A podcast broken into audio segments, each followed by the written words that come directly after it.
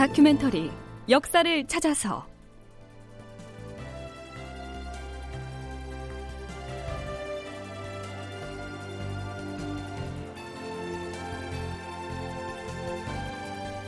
제 792편 의병장 곽재우와 경상감사 김수의 반목 극본 이상락 연출 최홍준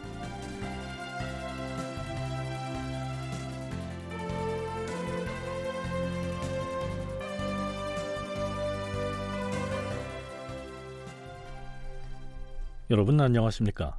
역사를 찾아서의 김석환입니다. 지금 우리는 임진왜란 시기에 경상도에서 가장 먼저 의병을 일으킨 곽재우의 활약상을 살피고 있는데요. 곽재우는 자신의 부친이 명나라의 사신으로 갔다가 황제에게서 선물로 받아온 붉은 비단으로 만든 복장을 갖추고 전장을 누볐기 때문에 부하들이 그를 홍의 장군 이렇게 불렀다고 했죠. 그런데요. 조선 후기 학자 이성영이 태조부터 인조까지의 역사를 편년체로 서술한 1월록에는 이러한 표현이 나옵니다. 곽재우가 들고 일어나니 처음에 수십 명의 장사들이 모여들었다. 초유사로 경상도에 내려간 김성일이 곽재우의 이름을 듣고 그를 격려하고 나서자 천여 명의 군사들이 모여들었다. 곽재우는 외적과 싸울 때 항상 붉은 비단으로 만든 옷을 입고 당상관의 복식을 갖춘 채로 나는 홍위 장군이다. 외놈들이 천 명이든 만 명이든 나는 놈들이 두렵지 않다. 내가 먼저 적진을 돌파할 터이니 의병들은 나를 따르라.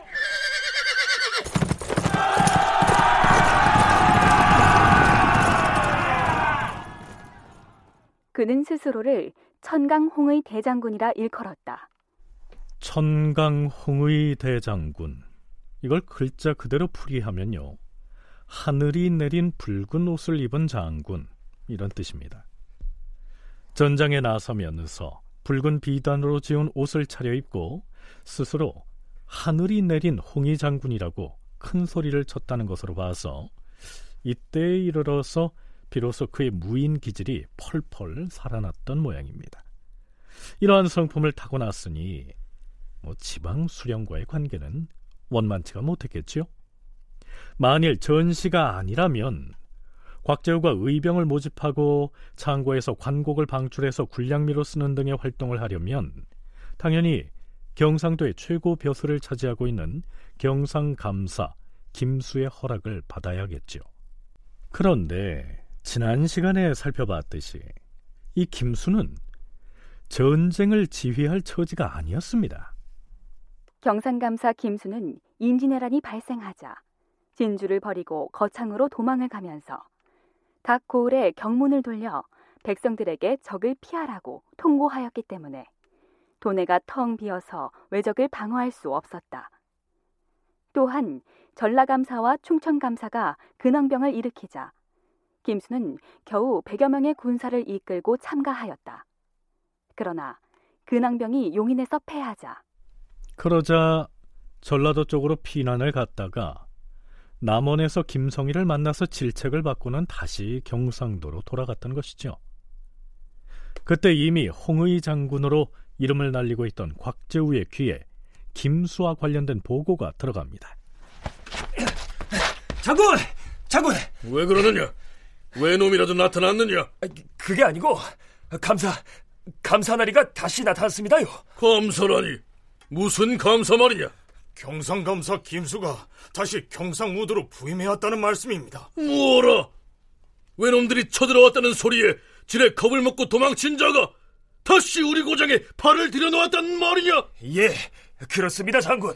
그자는 이제 우리의 감사도 무엇도 아니다. 다만 백성들의 죄인일 뿐이다. 지금 그자가 어디에 있느냐? 산음에 거처하고 있다고 들었습니다. 네, 참고로 산음은 지금의 경상도 산청이죠. 나는 외국에서 건너온 도적을 베기 전에 김수 그자의 목부터 벨 것이다. 이렇게 되자 경상도 초유사 김성일이 부랴부랴 곽재우를 준엄하게 꾸짖습니다.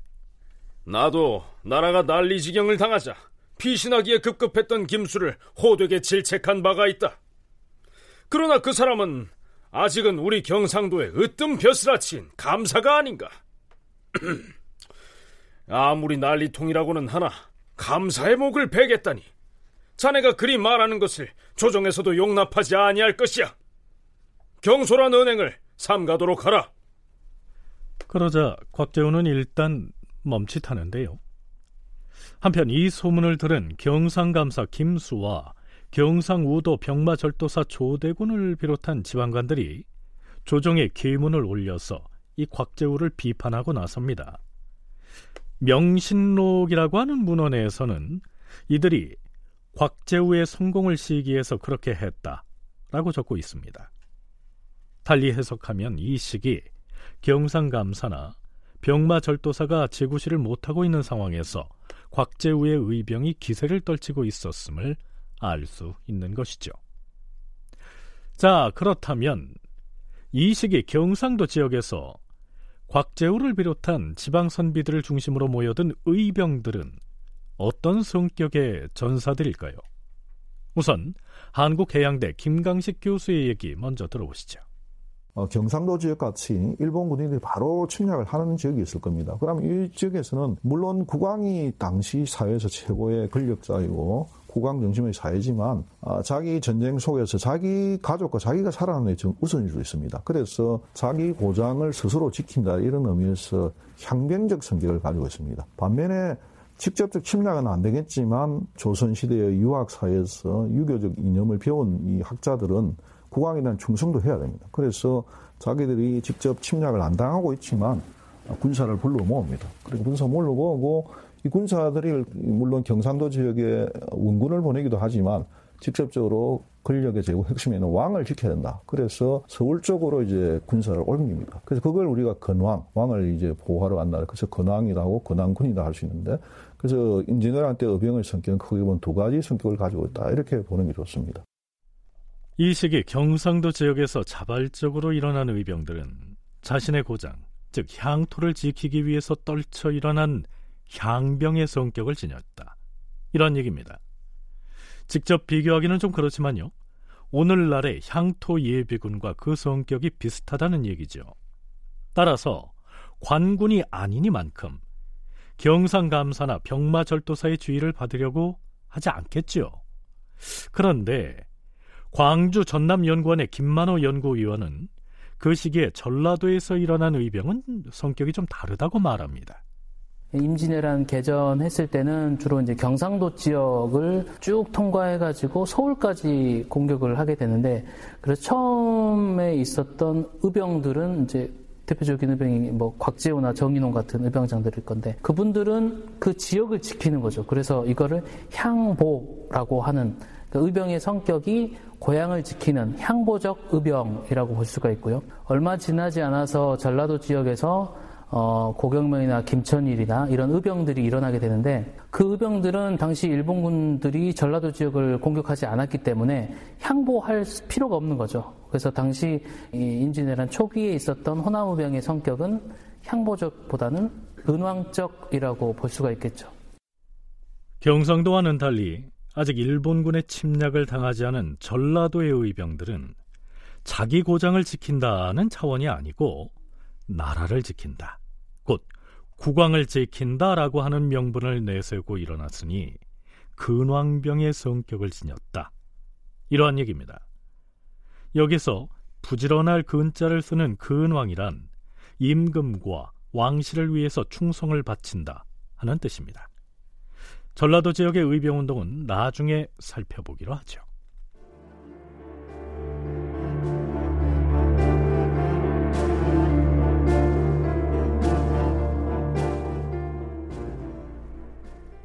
김성일이 자제하도록 충고를 했으나 그의 아랑곳하지 않고 곽재우는 경상감사 김수를 향해 직격탄을 날립니다. 뭐라!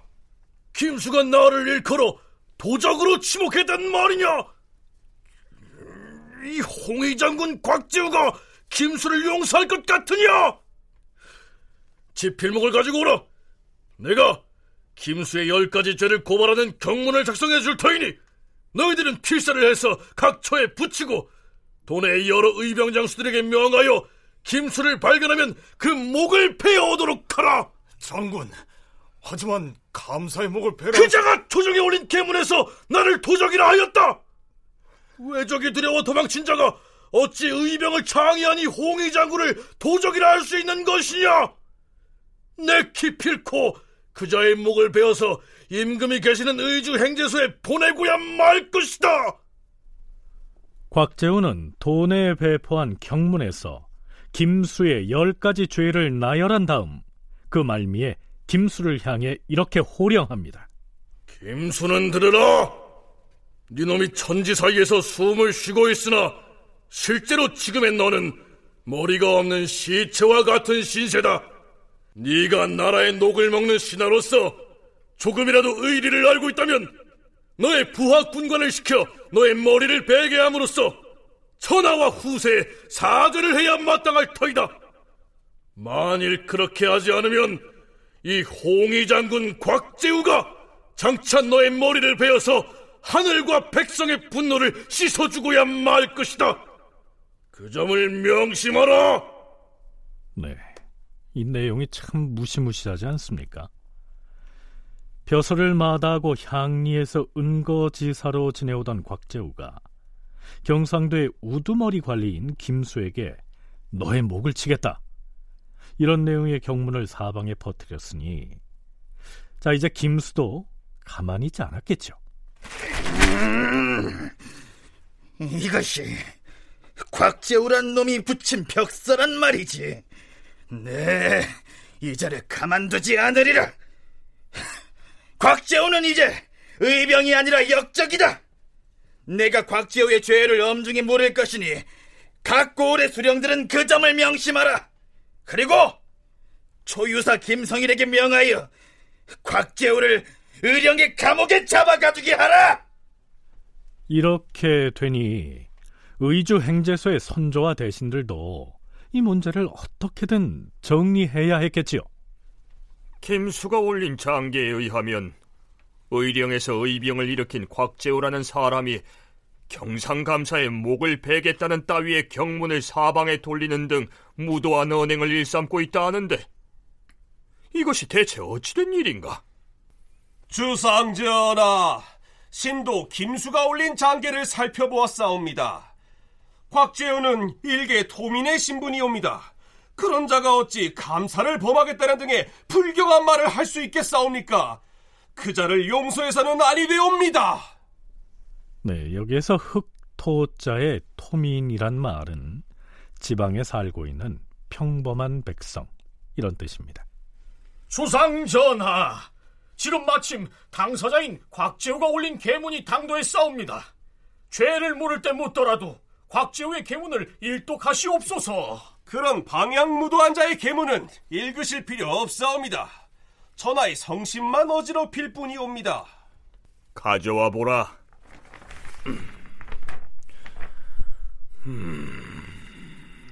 곽재우가 선조에게 올린 계문의 일부를 옮기면 이렇습니다.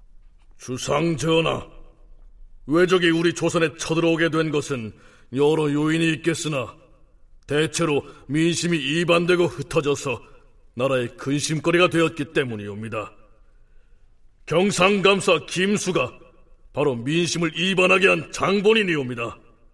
김수가 두 차례나 경상도의 감사가 되어서 정사를 행하였는데 백성을 대하는 것이 사나운 호랑이보다 더 가혹하였사옵니다.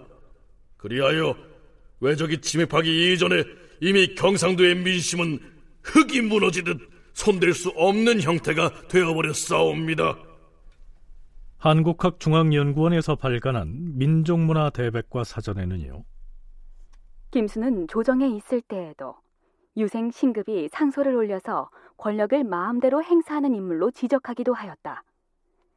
그는 직제학과 승지 등을 거쳐 선조 20년에 평안도 관찰사에 임명되었으나 거기서도 면직되었다. 그러다가 그가 변방의 일을 잘 안다고 하여서 다시 경상도 관찰사가 되었던 것이다. 이러한 내용이 수록되어 있는 것으로 봐서 곽재우의 이 지적이 아주 틀린 얘기는 아니었던 모양입니다. 곽재우의 계문 이어집니다. 왜구가 침입하자 김수는 감사의 직분을 팽개치고서 자신이 먼저 도망을 침으로써 휘하 장수들로 하여금 외놈을 상대로 한 번도 제대로 싸워보지도 못하게 만들어 싸웁니다. 주상 전하, 김수의 죄는 그자의 머리털을 일일이 뽑아서 한 올 한 올 헤아려 가면서 응징을 한다 해도 백성의 마음을 만족시키기에는 부족하옵니다. 그래서 신이 돈의 곳곳에 경문을 보내어 사람들로 하여금 그자를 잡아 죽이게 한 것이옵니다.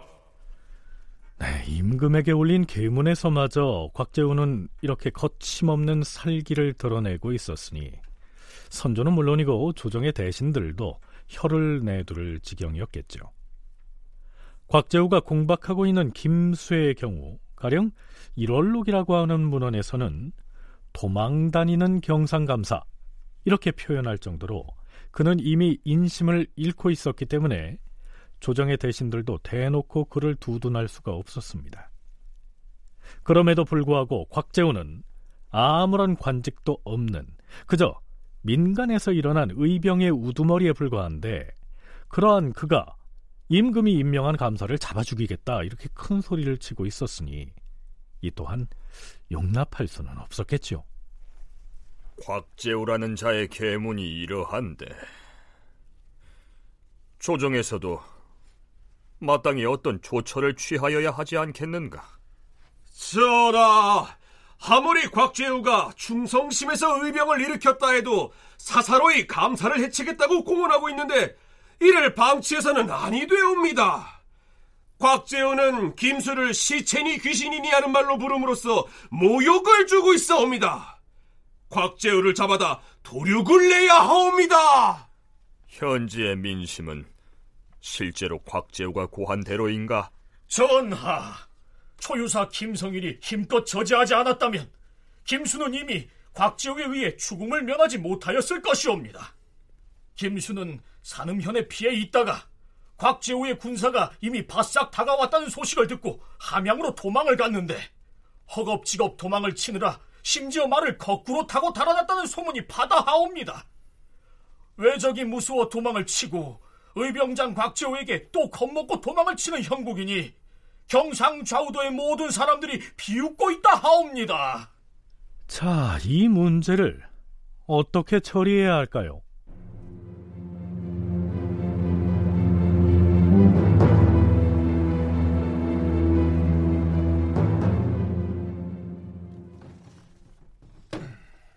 주상전하, 경상도 초유사 김성일이 장계를 보내왔사옵니다. 김수와 곽재우에 관한 내용인가? 그렇사옵니다. 백성을 타일러서 흉흉해진 민심을 살피라는 임무를 띠고 내려갔으면 곽재우의 문제 역시 김성일이 수습해야 할 것이거늘 어찌 이 지경에 이르렀다는 말인가? 경상감사 김수가 김성일에게 곽재우를 응징하도록 청하였다 하는데 김성일은 그리하는 것을 거부하였다지. 그렇지 않아도 김성일은 그렇게 처결해야 했던 사정을 이 장계에서 세세히 밝히고 있사옵니다. 김성일의 계문을 가져와 보라. 예, 주상 전하.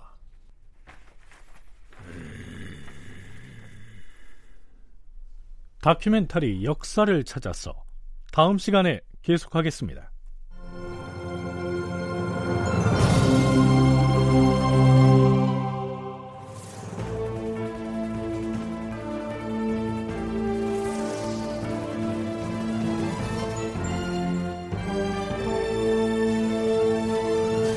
다큐멘터리 역사를 찾아서 제 792편 의병장 곽재우와 경상감사 김수의 반목 이상락극본 최홍준 연출로 보내드렸습니다.